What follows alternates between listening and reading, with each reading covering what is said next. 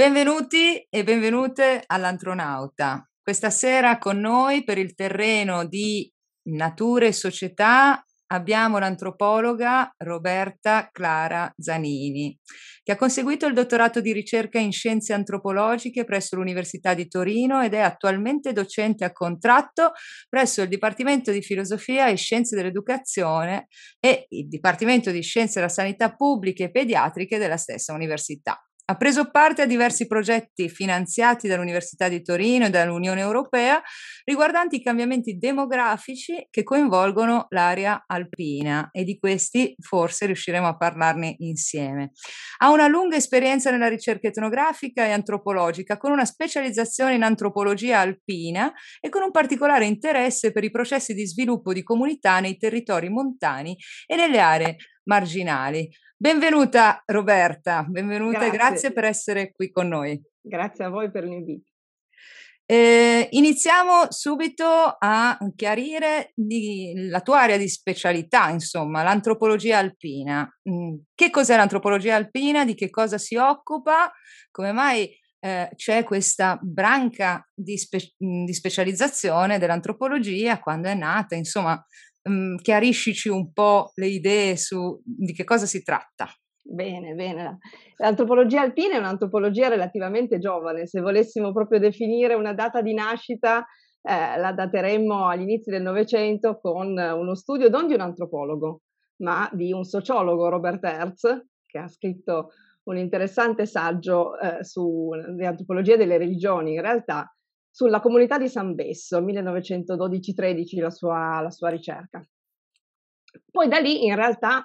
eh, c'è stato un po' un buco, un silenzio nell'antropologia alpina, si è tornati, si è andati finalmente a fare ricerca eh, nelle comunità di alta montagna europee con studi di comunità a partire dagli anni 50 e 60. Lo studio di Hertz non era assolutamente uno studio di comunità, ma uno studio molto, molto breve, molto estensivo. A partire dagli anni 50 si è iniziata a fare ricerca sulle Alpi e da lì è iniziata una tradizione di studi eh, inizialmente, eh, come dire, monopolizzata, come è tipico antropologicamente parlando, da ricercatori non europei, americani eh, o europei non, non alpini. E solo in un secondo momento, a partire dagli anni 70 80, sono stati antropologi italiani a fare ricerca sulle, sulle Alpi, antropologi italiani e antropologi di territorio alpino, insomma, del piemontesi in particolare. E sono, sono molti i temi di cui ci si è occupati in questa breve vita della disciplina, a partire appunto dai primi studi di comunità che erano principalmente orientati a a indagare il rapporto fra uomo e territorio, un'antropologia ecologica in qualche modo, mh? Mm? a indagare come l'uomo nelle, nelle Alpi eh, interagiva con un ambiente e un ambiente particolarmente eh, complesso dal punto di vista delle risorse a disposizione, quindi anche di un controllo della popolazione eh, numericamente parlando piuttosto interessante.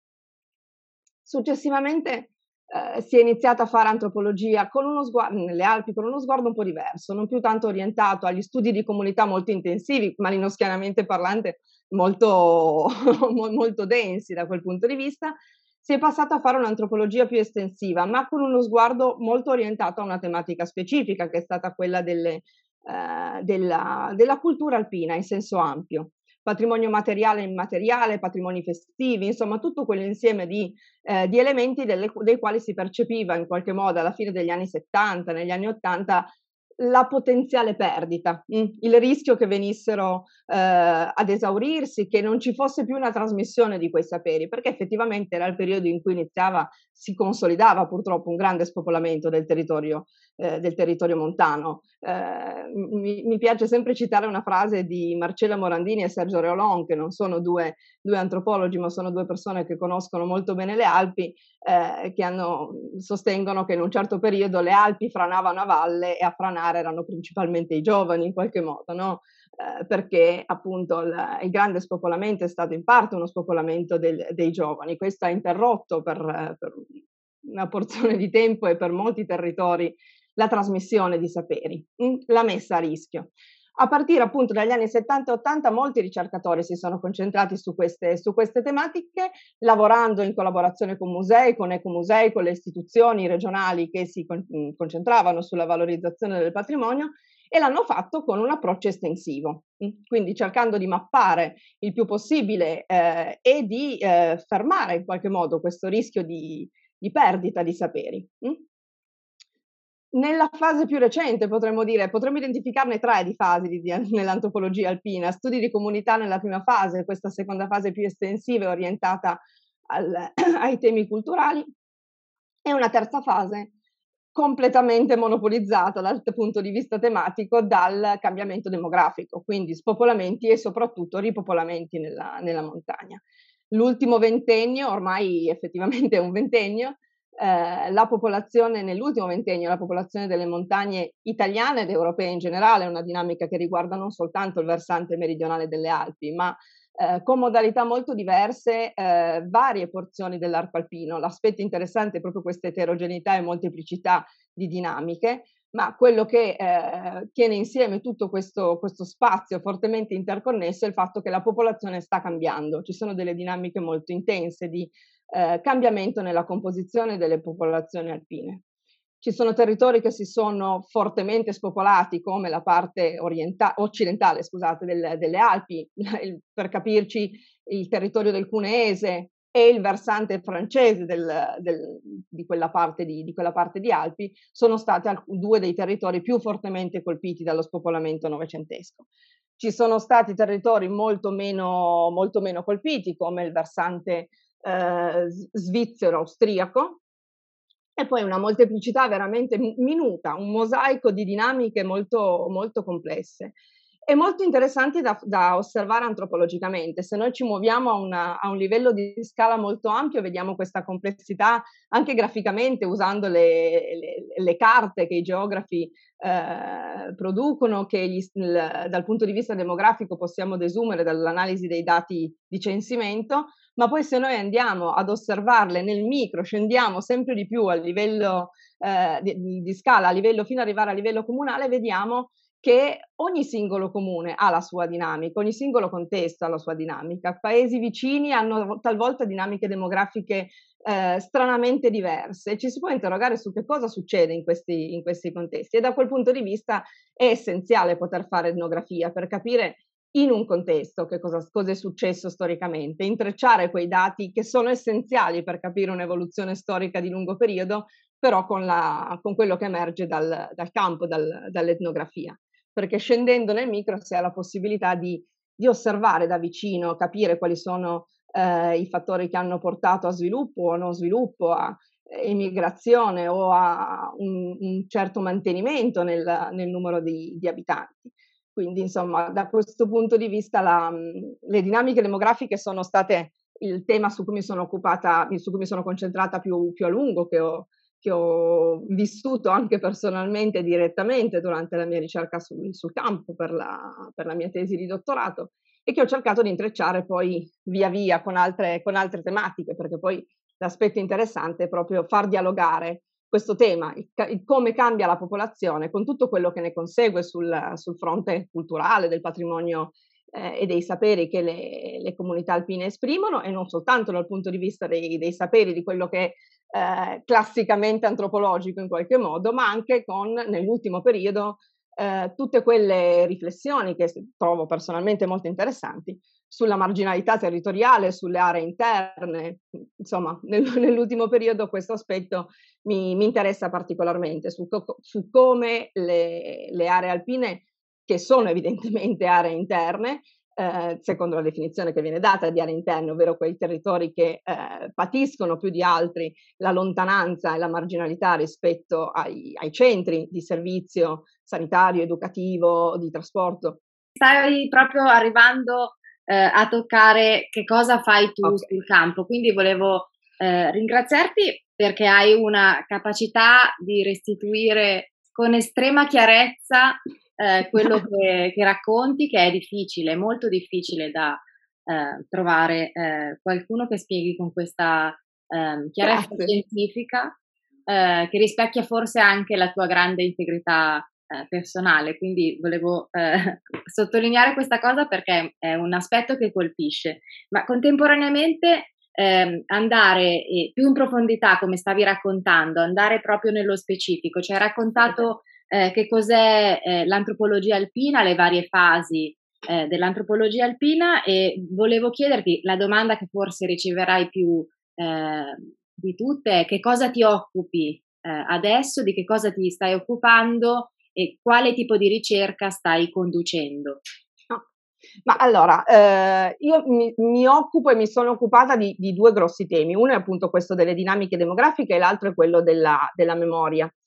Eh, delle, de, delle, comunità eh, alpine in generale, ma eh, calandolo nello specifico eh, di una, io ho, fatto, ho, condotto la mia ricerca eh, di dottorato in modo molto intensivo, sono, ho fatto una ricerca sul campo in una comunità, sono tornata un po' agli, agli studi di comunità de, degli anni 50-60 nelle Alpi, oh, sono tornata a fare ricerca intensiva dopo anni in cui effettivamente non si, eh, si predili- non che non si facesse ricerca intensiva, ma si prediligevano metodi di, di indagine differenti, più, più, estensivi, più comparativi eh, nel, ne, nell'immediato.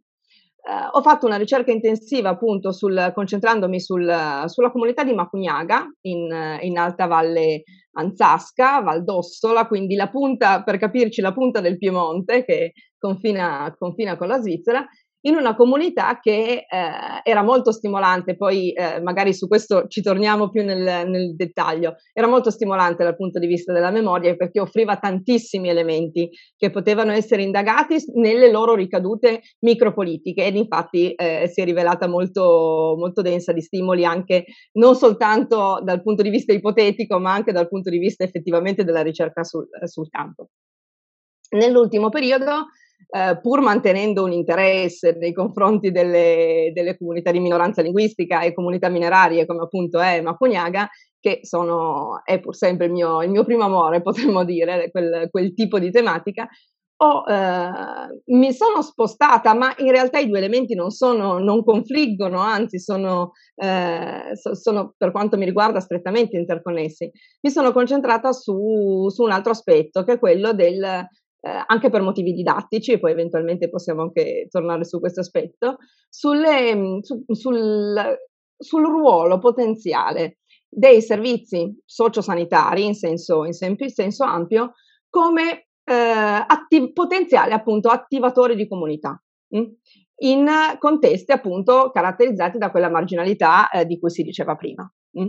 Eh, un, un, tipo di tematica che quando ho condotto la mia ricerca sul campo a Macugnaga non, non era neanche lontanamente nel, nel mio orizzonte di, di, ricerca. Era tutto, da quel punto di vista non, non, avevo, eh, non, avevo, avevo, interesse nei confronti delle, delle, de, dell'aspetto sociosanitario perché non mi ero mai imbattuta su quella tematica nel contesto di ricerca alpino. Ho iniziato a farlo quando ho iniziato ad insegnare agli infermieri, il corso di laurea in infermieristica e in parte anche agli educatori professionali. E eh, in particolare con il corso di laurea in infermieristica abbiamo iniziato una interessante molto, molto sti- ricca di stimoli, molto densa, collaborazione con una società operaia di mutuo soccorso di una comunità, di una piccola comunità della Val Chiusella che si chiama Brosso, e appunto una, una comunità operaia che eh, fa effettivamente mutualità. Dopo molto tempo in cui le, le società operaie avevano perso un po' il, l'afflato mutualistico effettivo, eh, Brosso è uno di quei contesti in cui la SOMS fa effettivamente mutualità e eh, eh attivazione sociale. In questo, in questo, progetto di eh, collaborazione tra il corso di laurea in infermieristica, all'interno del quale io insegno antropologia medica, ma con uno sguardo di, di attenzione nei confronti dei territori che insistono sull'ASL che ospita il, il corso di laurea, e appunto con, con questa SOMS abbiamo iniziato un percorso per portare gli studenti di infermieristica a fare campo, a fare campo in eh, in un contesto di valle con tutte le caratteristiche che i contesti di valle hanno, quindi la marginalità, territor- marginalità dal punto di vista eh, dei, dei, servizi, dei trasporti, insomma tutti quegli elementi che eh, chi frequenta un po' la montagna non, eh, non alla page italiana, bene o male conosce eh, per esperienza, per esperienza diretta abbiamo cercato insieme ai colleghi del corso di laurea di infermieristica di riportare questa esperienza diretta personale all'interno di una dimensione professionale per gli studenti, cercare di fargli capire come da questa osservazione eh, molto breve perché chiaramente non si può pretendere che eh, per loro sia previsto un campo antropolo- con i tempi dell'antropologia, ma con uno sguardo al fare, eh, al fare sul campo qualcosa che sia eh, stimolante nei confronti di uno sguardo laterale, di una necessità di provare a guardare quel territorio con uno sguardo che non sia quello eh, dell'infermiere classico che fa prestazione, ma dell'infermiere che impara a conoscere un territorio prima di aver bisogno di farci prestazioni professionali, per poter comprendere come usare quelle relazioni che si imparano, si impara a conoscere, si impara ad attivare con molta fatica e molta difficoltà, è molto, molto complesso da fare, per poi provare a fare prevenzione piuttosto che prestazione in quei territori. Grazie. Io sono rimasta colpita da diversi aspetti del, del, tuo discorso, sia a partire dalla prima domanda in cui eh, ho avuto l'impressione che eh, mh, ci fosse una somiglianza di questa antropologia alpina con, poi mi sono accorta nel, sentire, nel sentirti parlare che non è così, ma una somiglianza con quell'antropologia di salvataggio che si, è, si faceva una volta, perché mi parlavi di rischio di perdita di saperi, ehm, di cui mh, appunto rischio di perdita di, del senso di comunità, della comunità stessa. Poi in realtà Capisco che un po' che l'antropologia alpina invece si occupa di, dell'osservare questi processi, di questi processi che cambiano e nello specifico tu ti stai occupando de, del ruolo dei servizi sociosanitari come attivatori di comunità. Allora, le domande che ti faccio in conclusione adesso sono che cosa significa attivare una comunità eh. e eh, come questa, appunto, l'intervento che puoi fare tu attraverso l'insegnamento eh, possa, diciamo, portare un agire antropologicamente, insomma, un senso dell'agire antropologico all'interno di queste, di queste società ehm,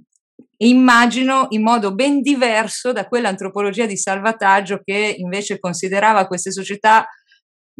chiuse, eh, finite e, e, e, fra l'altro appunto in via di estinzione e che dovevano essere salvate eventualmente dall'eroico antropologo che sappiamo che è una delle immagini preferite da noi, però che eh, hanno, hanno, un po', eh, insomma, lasciano un po' il tempo che trovano. Quindi, Peraltro le comunità si salvano molto bene da sole senza aver bisogno di noi che andiamo a salvarle. però no, questo, questo elemento è molto interessante perché effettivamente da quel punto di vista mi sono resa conto che eh, il, il trade union tra la mia pr- prima parte di ricerca, che eh, ripeto continuo a portare avanti, e quest'ultimo, quest'ultimo lavoro, eh, ehm, questo è per rispondere alla tua prima domanda. Che cosa vuol dire fare attivazione di comunità? Che è una domanda da un milione di dollari. Avessi la risposta, probabilmente avrei un futuro roseo e molto sereno. In realtà una risposta netta non,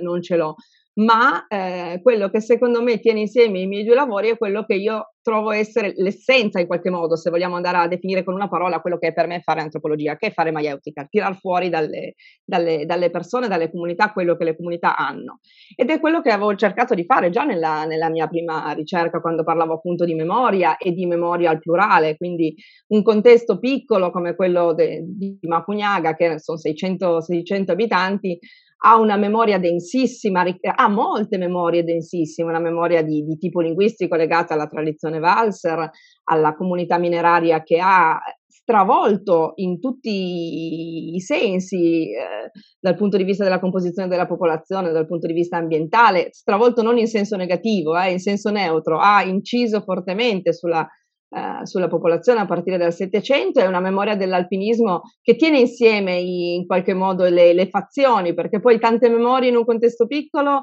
diventano, competono dal punto di vista della valorizzazione locale, le risorse sono eh, sempre troppo limitate rispetto a quello che si vorrebbe poter fare. E lavorare a Macugnaga mi ha, eh, forse quella è la cosa che, che, mi porto dietro di più dal campo, è l'attenzione appunto a queste complessità, a queste stratificazioni ehm, che in un contesto così piccolo possono esserci e il, l'importanza di farle emergere, di far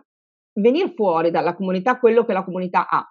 eh, ero, ero, molto giovane in quel, in quel, periodo e forse avevo molta più ingenuità rispetto a quella che ho adesso, quindi ehm, ora ne colgo probabilmente di più gli elementi, gli elementi, di difficile gestione, far emergere le potenzialità di una comunità è difficile, per quello vi dicevo, se, se avessi la risposta su come si attiva la comunità avrei, avrei vinto è, un lavoro difficile, un lavoro complesso, è un lavoro di, di micropolitica, nel senso profondo e, e, e, come dire, non partitico del termine politica, nel senso intimo del fare politica, è far parlare le persone fra di loro, trovare delle strategie. Eh, non necessariamente eh, un antropologo lo deve fare, di quello sono assolutamente convinta, anzi che ci siano anche eh, ci siano professionisti che hanno delle, delle risorse eh, laterali rispetto a quella antropologica, ad esempio i sanitari, che possono mettere eh, la loro professionalità all'interno di un contesto di attivazione di comunità. Ed è per quello che ehm, trovo molto interessante quello che stiamo facendo con, con gli infermieri, proprio perché provare uno sguardo sanitario attento, sanitario come quello degli infermieri o educativo rispetto, penso rispetto agli educatori o al corso di laurea in scienze dell'educazione, quindi comunque professionisti, studenti che saranno professionisti che lavoreranno sui territori, con uno sguardo orientato ai territori e che in partenza devono avere consapevolezza che il, loro futuro sarà un futuro di lavoro, nel senso più qualificante del termine. Mm? Quindi provare a lavorare con loro con una prospettiva di eh, apprendimento e formazione che sia eh, educativo in senso profondo, che li abitui a ragionare in termini professionali, ma provando ad agganciare alla loro professionalità che è fondante uno sguardo, uno sguardo laterale, quell'agire antropologico che eh, citavi prima, eh, citando una, un lavoro, una definizione che io ho trovato illuminante quando l'ho letta la prima volta da parte di, di Andrea Cornwall, che parlato, di, parlava proprio di, eh, dell'importanza di insegnare ai professionisti a pensare e ad agire antropologicamente. Eh, non soltanto gli antropologi possono pensare e eh, collocarsi e posizionarsi antropologicamente. Certo, nessuno pretenderà che eh, diventino antropologi, anzi è essenziale secondo me che mantengano la loro postura professionale, non, non facendo finta di essere quello che, quello che, non sono, ma provando ad adottare uno sguardo e uno sguardo che adotti lavorando insieme agli antropologi, in equip, lavorando con, con chi quello sguardo può insegnarti dal punto di vista didattico nel mio caso, ma non soltanto eh, in modo verticale didatticamente, ma nel, nell'osservazione, nel dialogo, nella comunicazione fra pari che in un'equipe orizzontale si può creare eh, insegnare a, a, provare ad osservare i, i, contesti, i territori, le comunità con uno sguardo diverso, attento al processo, attento al conflitto. Io sono un'assoluta sostenitrice della, dell'importanza di nutrire in senso buono il conflitto e non, no, non sedarlo, ma farlo eh, diventare fruttuoso, perché quando in una comunità ci sono conflitti, i conflitti prima o poi emergono e se li si, se li si fa diventare, se li si nutre in senso buono, facendoli emergere e eh, guidando la, la, riflessione collettiva dei, dei contesti sull'analisi di quei conflitti, su quello che quei conflitti si portano dietro e sul modo per farli diventare futuro e non uno sguardo verso, solo verso il passato, ecco, quella è una sfida che io personalmente sento molto dal punto di vista didattico. Eh, e eh, trovo che quando si riesce a parlare con gli studenti in quel modo, facendogli eh, co- cogliere la complessità, trovo che personalmente la frase che mi piace di più quando mi sento dire da uno studente che ha fatto l'esperienza sul campo è prof non ho, non ho capito tutto perché secondo me mi, ser- mi serviva più tempo, ci sono delle cose che non ho capito, ecco, vuol dire che ha capito in realtà, vuol dire che ha colto tutto quello che stare sul campo ti consente di non capire all'inizio e di aver bisogno di continuare a frequentare quei contesti per capirlo. E quello secondo me è l'attivazione di comunità. Roberta, tu sai che qui parliamo con un pubblico di antropologi e anche di non antropologi, quindi eh, ci racconti magari con un esempio concreto, per esempio, a partire da questi conflitti che eh, attraverso un agire antropologicamente si può, non solo, si possono non solo osservare, ma anche nutrire in modo positivo. Ci potresti portare un esempio concreto um, uh. di questo? Allora, un esempio concreto di un qualcosa che non ho fatto. Perché, appunto, come vi dicevo, quando io ho fatto la mia ricerca sul campo a Macugnaga, la svolta applicativa dell'antropologia era molto lontana da quello che io facevo. Mm? eh, quel contesto, ma Cognac è un contesto innervato di conflitti mh, mm, tra la porzione valser, potremmo dire, e eh, la comunità mineraria. Storicamente sono state effettivamente due comunità che si sono eh, sono state separate anche geograficamente dal punto di vista del, del, della residenzialità in quel contesto per, per, molto tempo. Poi chiaramente stiamo parlando di, una, di, un'immigrazione che è iniziata nella seconda metà del Settecento, quindi in due secoli questa, eh, questa relazione si è via via intensificata. Chiaramente la comunità nel suo complesso è una, ma eh, questa, queste tensioni fra eh, una ipotesi di patrimonializzazione fortemente eh, orientata alla dimensione Valsar, che è quella che per lungo tempo tuttora è prevalente, e invece una legittima richiesta di rivendicazione di spazio, di voce da parte della non più comunità mineraria, perché da quando hanno chiuso le miniere nel 61 la comunità mineraria non c'è più, c'è una comunità di memoria mineraria che si occupa di far emergere e eh, rivendicare il ruolo che quelle persone, quei lavoratori hanno avuto nella comunità.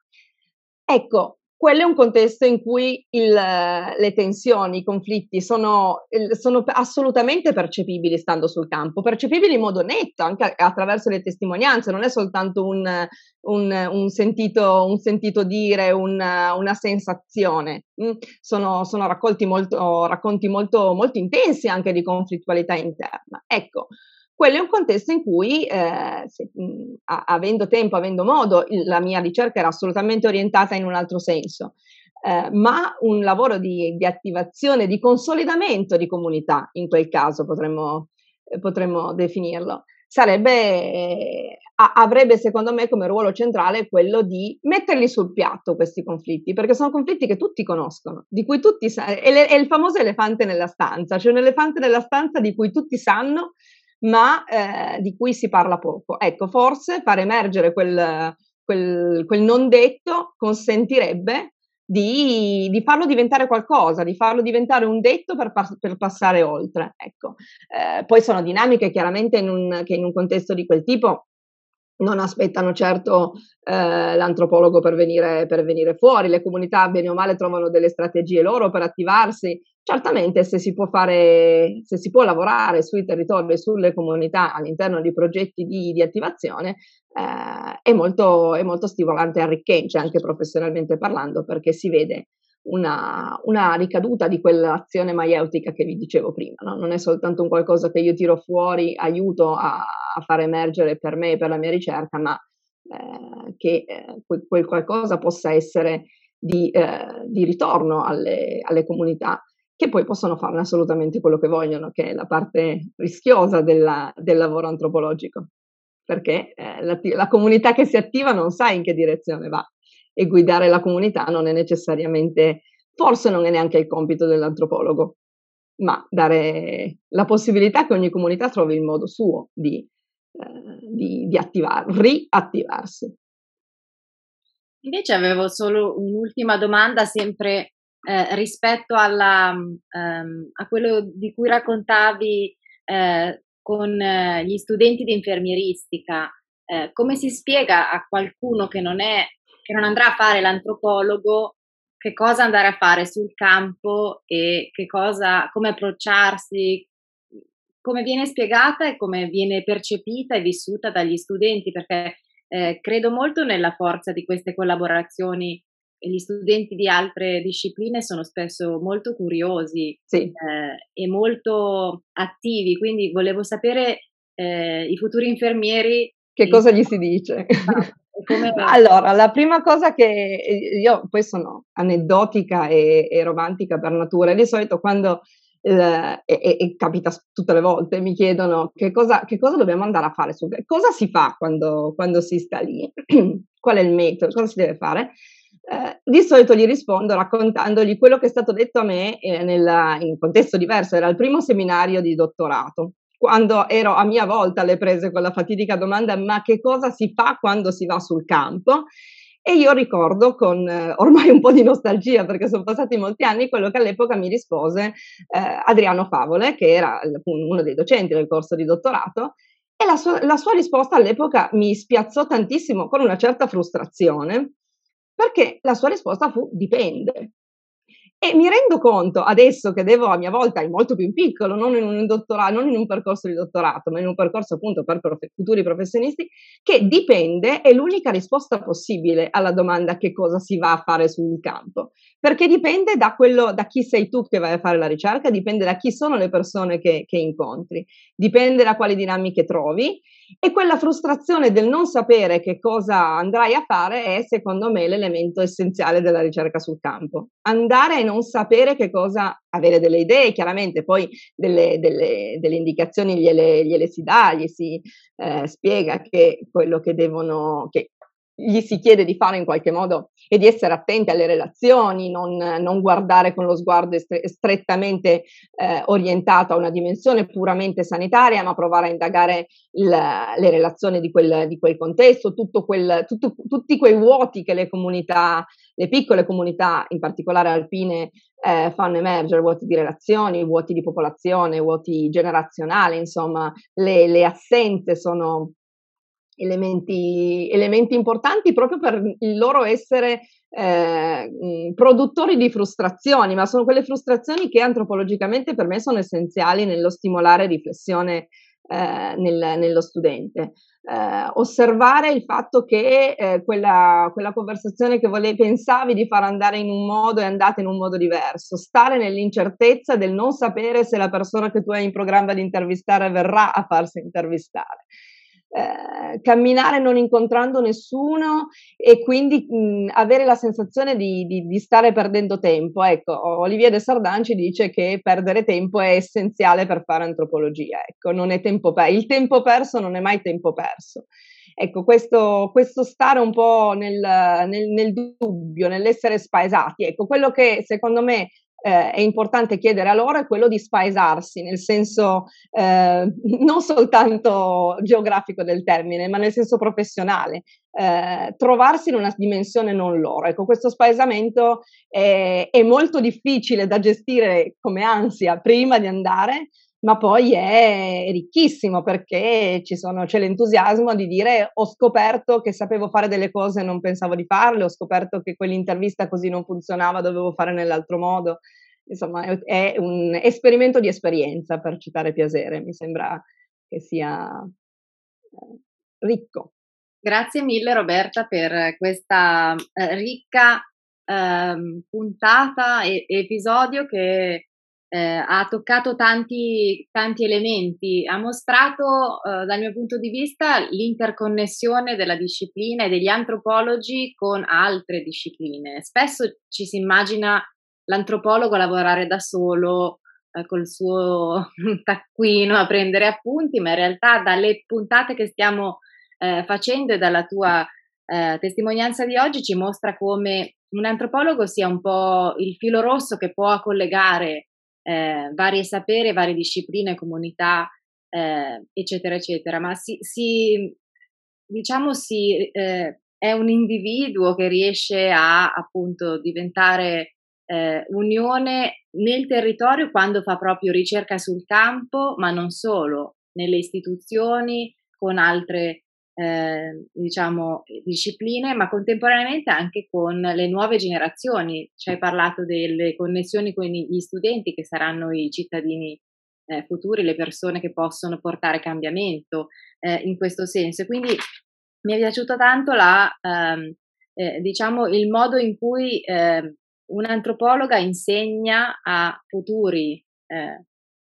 infermieri la capacità di osservare da un'altra angolatura queste qualità che eh, il metodo etnografico eh, può portare non solo agli antropologi ma anche ad altre discipline. Sicuramente questi sono eh, punti che eh, interessano tanto gli antropologi e non solo, perché spesso ci, ci, domandiamo qual è la funzione dell'antropologia, qual è il ruolo sociale dell'antropologia e con, queste, con questi tipi di ricerche che spesso eh, le persone possono domandarsi che cosa serve l'antropologia alpina, ci hai accompagnato per mano e ci hai mostrato tutte le possibili connessioni e i possibili sviluppi, non solo lo sviluppo di comunità, ma anche di educazione. Eh, l'arte della maieutica, hai eh, citato questa espressione che mi ha eh, colpito e penso sia eh, molto eh, interessante da applicare al contesto ehm, antropologico, ma non solo, perché alla fine eh, l'antropologo non fa solo ricerca, ma eh, restituisce la ricerca e nella restituzione della ricerca può essere restituita in, mo- in vari modi. E grazie alla tua eh, diciamo, testimonianza di oggi ci hai mostrato come l'etnografia può funzionare alle comunità ma anche alle generazioni future, è tutto interconnesso, quindi questa secondo me è molto, eh, è un'intervista molto bella e molto densa, quindi ti ringraziamo per essere eh, stata nostra ospite, speriamo di eh, poterti riascoltare eh, in futuro perché è veramente piacevole e ti auguriamo una buona serata. Grazie altrettanto a voi.